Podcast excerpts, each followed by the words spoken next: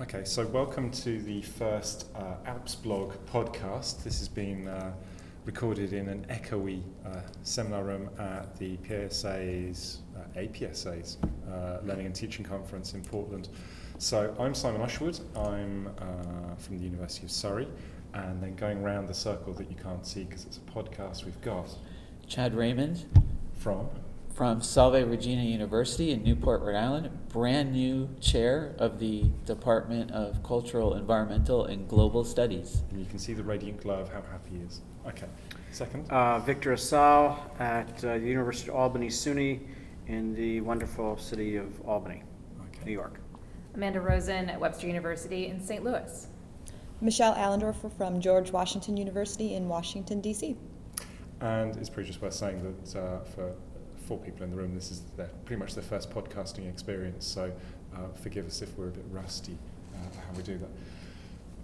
One of the things that we, we usually do around TSE is we write uh, posts about things we've taken from the conference. So this time we're trying to do this in uh, audio form, so I'm just going to ask people to, to come up with things that uh, they've been struck by with what we do. So maybe, uh, Chad, do you want to start us off? What has struck me the most so far is the principle that everything in a simulation needs to have a clear purpose, and if it doesn't, get rid of it. Uh, this basically is the essence of, of backwards design. You start with your learning objectives, and then you work backward from there. Okay. And any examples of that, or where you, where you can see utility? Uh, well, the, the, the example that we, we sort of talked about uh, earlier today was uh, the, the problem that I and some other people face when, uh, in a role playing exercise, uh, students do not stick to the roles that they've been assigned. And I think I had lost sight of the importance of this principle where you may not need to have roles, uh, or you may not need to have them as uh, make, make them as complex, uh, uh, but just keep the essential stuff, and it might work much better. Okay. Great. Anyone else wants to jump in and say anything more about that? Or you can. I mean, I, I have something di- totally different. Um, so we go to the simulations and games track. We've been doing this for years, and it's traditional in some ways and not in others, right? So we present papers and we talk about papers, and it's different from the APSA or other conferences because instead of going to whatever panel you like, we all stay together for the two days, and we've all really liked that and benefited from that. But something that struck me after attending this conference for six years is how it's such a missed opportunity because we're presenting papers on games and simulations as opposed to actually running them. And we've actually had three different games and simulations that were run as part of the presentations. So um, I presented on the Zendo game that I've blogged about before and a new way of doing it that I think worked really well. Victor um, ran his uh, running game on um, structure, rationale, actor, and culture, which was great. And Gretchen Geet did um, sort of a mini version of her simulation on a crisis in Chechnya. And what was fascinating to me was that, you know, during a typical session, we're sitting around our table, people have their laptops out, they're taking notes or doing other things on their computers, just like students do. But as soon as somebody said, no, we're gonna play a game now, all the computers were put away, everyone was looking up, everyone was engaged, exactly like we say we're gonna do with our students. So I think we should jettison at least one of the two simulations in game sections. Leave one for presenting traditional papers on evaluation and design and things like that, and then the other one should just be running games. People think that might be a good idea? Is is that something that would work? I, I think the conference would be a lot more productive that way. Okay. So I think uh, I think that's that's a definite strong possibility. Uh, I think another possibility would be to uh, because I think people should do papers. I think papers are important for us in terms of advancing the pedagogy, uh, the research for pedagogy. But I think that we could combine the papers with presenting the simulations or the games, the exercises. That I think would work. Uh, another idea for both tracks would be to have uh, we wanted to give that experience to both tracks, would be to say we're setting aside uh, two or three of the sessions And if you're presenting in two or three of these sessions, you're, you're running a sim. And that way you could have a combination of some that are more assessment papers and some that are more running sim papers, but you would be guaranteed, sorry, not sim papers, running uh, a, a sim or a game, but that way you would guarantee that at least for two or three sessions, people would have the experience of seeing what, what, what these games are like. Yeah, and, and for me, that was one of the things I've really taken from this again is that way in which you know, my paper was about uh, how do you get people who haven't done simulations before to do simulations, um, and how do you train them and expose them to that. And the key part of it is about playing games and then designing games. Um, and so here that really you know, resonates. You know, we've, we've heard presentations about games, but they are probably, we're less likely to be using those in our own teaching as compared to the ones that we've played because we know how to play the game and we can see how the mechanic works and we understand it from the student's perspective. So again, it's that, that tension. I think you're right there, Victor, saying you know that there is a place for papers, but there is also a place for the more experiential side, and those two things can you know you could write a paper, but then the the presentation. Uh, with the air quotes is the actual playing of the game, so that people can get a feel for it and uh, do that. And I think you know that's that's been something you know that sort of always floats around that you know papers sometimes about games are about my experience of the game rather than about the things that might be useful for other people. So it's the audience that we write for. I think i i is always attention. I'm, I'm going to come out as an extremist on this subject because An extremist? An you, extreme- Amanda? I know, I I'm, know. I'm shocked. I know. Um, I it's not that I uh, don't value papers, but for these these games, I'm more interested in the game, the design of the game, the redesign of the game, and the fine tuning of it. How we can adapt it, how we can extend it, how we can port it to other disciplines. So for me, the paper of the game can just be the write up of the game, and maybe a little bit on the experience, but. Um, I don't think that every simulation, every game needs to be evaluated and that we need to do quantitative analysis, post test, pre test, um, to figure out whether it impacts learning. And you know, we don't do that with lectures, we don't do that with discussions, and the fact that we, even though we have a body of literature that points out the various benefits of simulations, we still feel compelled to do this for every individual simulation. And so I would be very comfortable with a different sort of paper or write up Right. and then just playing games. It's maybe a good point to bring in Michelle because you were going to talk about the sort of metacognitive aspect of it. I was. So I was thinking along that lines that we keep trying to measure student learning, but that the megna, mega, Meta. meta, meta, the met, metacognitive objectives that simulations could have are really valuable. And so one of the presentations today was talking about how the Arab-Palestinian or the Palestinian-Israeli conflict is really difficult to solve, and having a simulation that gives students a chance to appreciate the challenges and how difficult that is might not be a measurable learning outcome, but is a valuable learning outcome. And I took that away. Yeah. So one of the things I took away is that um, sometimes you find out that the efforts you do towards teaching people actually pay off uh, in a really good way. So um, Gretchen Gee pre- presented a great paper uh, and presented a phenomenal, just a really good simulation that I, I want, I want to get so that I can use in my class uh, on Black Widow terrorists. Uh, but when you read her paper, she said that uh, it really the genesis of it was a um, how to build a simulation workshop from 2013. And so it means that uh, sometimes the work that you do, and by, by you I mean a lot of the people sitting around this table, uh, can pay off in terms of teaching people how to do stuff. She took it, she made stuff, and it's really paid off in a, in a big, big way. Um, and I hope she, uh, she sends that out for a paper out for publication because it's a, it's a pretty cool simulation. And, and one of the other interesting things about it, this is kind of tangential, but I think it's interesting, is that the, the simulation she created is really a com- combination of a mini case study and a simulation. And so it's a really good example of how diverse, when we say simulations or exercises or games, how diverse they can be and how different approaches can really bring different things to the table. I was going to add one, just on that point, the workshop that you two did today. um, seeing some of the nodding heads around the room and the eager trying to write down all the details of the simulations you were doing, I think part of it is getting the word out and having people participate in the simulations and realize, wow, this is a really great learning opportunity. I'm learning something, I'm engaged, and then they take that and sort of pay it forward.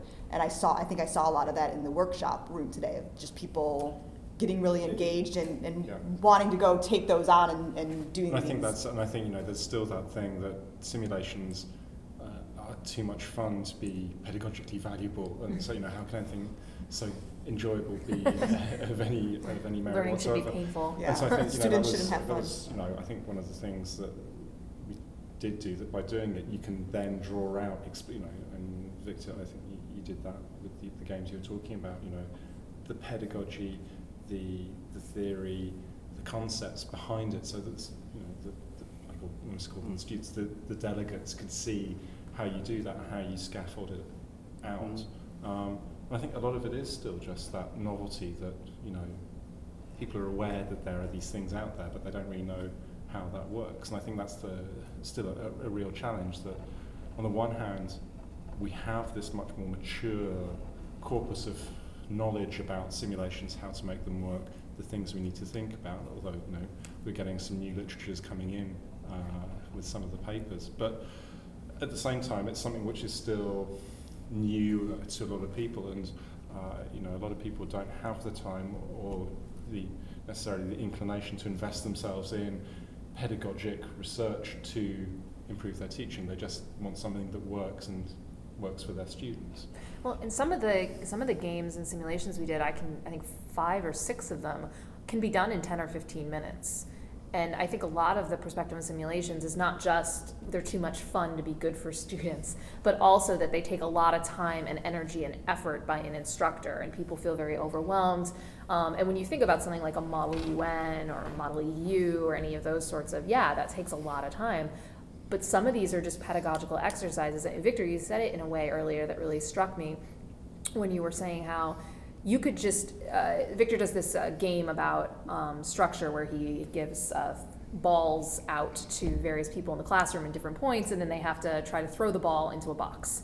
And the idea is that they're coming, they're trying to do this from vastly different portions in the room, and that they have to face different structural inequalities in order to do so. And what you said at the time was, you can just tell students this. You can just say, hey, don't you think it'd be a lot more difficult to throw a ball from the back of the auditorium classroom into a, a bowl or a box in the front than it would be if you were sitting in the front row? You could just say that, but by experiencing it, you give the students this common experience to draw on for the rest of the semester, and they actually get to understand it more. And it, it's an exercise that can take five minutes, but it has lasting pedagogical value. And I think that a lot of instructors feel intimidated to try out these sorts of um, pedagogies, and they really can be done with very little equipment and very little time and effort.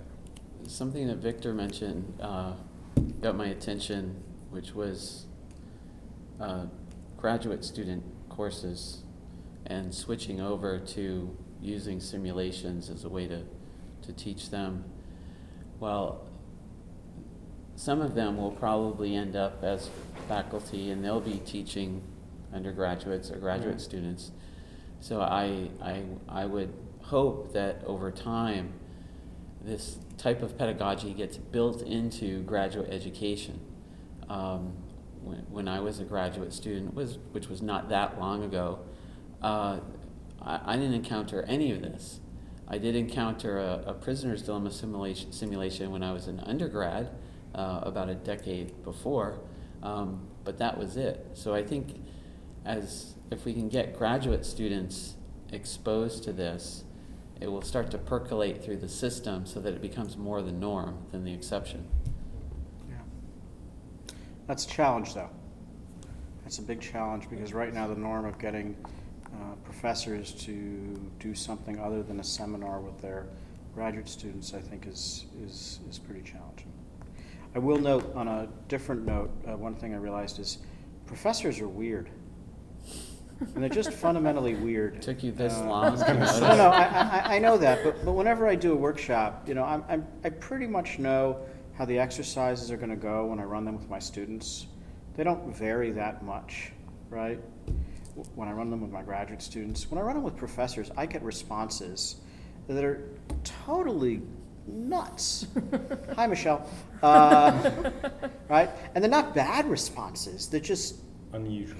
unusual responses. So, uh, and it, so it does, it certainly keeps me on my feet um, to do that. It's also very interesting that you give very explicit instructions to people about, so for example, we did this identity exercise where we asked people to pick five identities. And you give very explicit instructions to people about what identities they should not pick. And with my students, I know some of them are going to pick the ones I told them not to pick. And I was hoping that with faculty that wasn't going to happen. but of course, several people picked the identities I explicitly told them not to pick. So it's like, it's the same phenomena you have where you put professors into a lecture uh, room, and even though they're professors, no one's willing to sit in the front row still. And, and people who ban laptops and phones in their classes are the worst, the most egregious violators in terms of being on their phones and laptops. Yes, Amanda Rosen. Yes, This, I, uh, I will cop to that. Uh, to me, this, this phenomenon points out that uh, if faculty were more aware of or more concerned with teaching the students that they actually have rather than the imaginary replicas of themselves. So, all of us here have proven that we can learn pretty effectively by just you know sitting in a lecture or reading a book. And our mental makeup is such that we find that interesting enough to stick with it. And then eventually we become professors. And it's a very bad assumption to make that course. all of our students are exactly I think, the I think same that's actually one of the other things that I've really taken from, from the past couple of days is that you know we're talking about students, as you know, as you said, Amanda, in a, a discussion we had yesterday, that you know we treat students as a block, undifferentiated. That they're student, all students are like this, uh, and clearly they are not. And having some recognition of that, accommodation of it, that different students are getting different things from what you do, that's not necessarily a bad thing, but it's still a thing that needs to be kept in mind as you, you go Yeah. along. It's something that struck me because um, my university has campuses uh, in around the world, and so I've had an opportunity to teach at some of those campuses, and the student bodies are very different.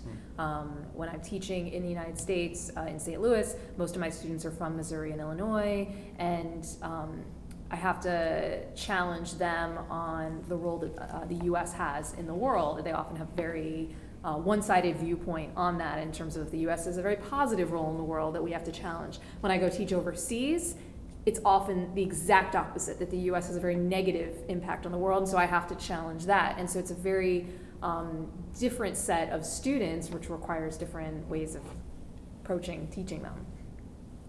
Okay, uh, thanks for, for those thoughts. Uh, it just might be useful to wrap up talking about some of the things that we've got coming up uh, from the, the Alps blog team. So one of the things uh, that we uh, will be doing is in the early summer we'll be having uh, Chad, Victor, Amanda coming over to the UK uh, to eat poor food for people with dodgy teeth uh, and also do a workshop And drink a lot of tea. a lot of tea. Thank you. Uh, uh, what you don't yet know is that the local beer is called tea. Oh. So uh, we can do both sorts, Okay. not at the same time. But the idea is that we have a workshop because, uh, as the token Brit or Englander, uh, I, you know, I'm coming to the States, uh, and uh, it's good to bring you guys over. So we've been able to do that thanks to funding from APSA and its British counterpart, the PSA. So as we've got more details, uh, as we sort out the, the things, we will be putting up more information on the blog. And if you are one of our readers, now listeners uh, in Europe, uh, and particularly the UK, we'd really like to get to meet you and see what we can do. What's the British uh, Vegemite called? It's, know, that's Marmite. That's Marmite, different. okay, it's, not the, Marmite. it's not the equivalent. Yeah. We'll talk about this after Okay. when we finish the recording. Other things that people want to talk about that we're doing, I, we, we've got more guest posts coming from different people we've met. Uh, if you want to do a guest post uh, on anything around active learning, please just drop us a line at the website, which is activelearningps.com. There we go, all one word. We also have um, a couple of uh, other workshops. Uh, Simon and I uh, will be going to Hong Kong to do a, a workshop over there uh, for, on uh, simulation design. And Victor and I will be doing a workshop, um, well, I guess it's a career course at ISA in March in Atlanta on uh, simulations and games. I don't know if there's still any open spots I have no idea. in that. We don't know, but there might be open spots. So if, if you're coming to ISA this year, um, check it out. You get a Um, chance to kill each other. This, this is always Victor's pitch, is the, the capacity for death Yeah. uh, of other people. Um, if you're interested in the workshops that we offer, please, again, go to the website. You can find the page up on the top banner, uh, and you can find out about the range of options uh, that we have there. That's been our first podcast. It won't be our last, although we'll see how it goes. Uh, and we really look forward to hearing from you and uh, meeting you at different events. And uh, goodbye.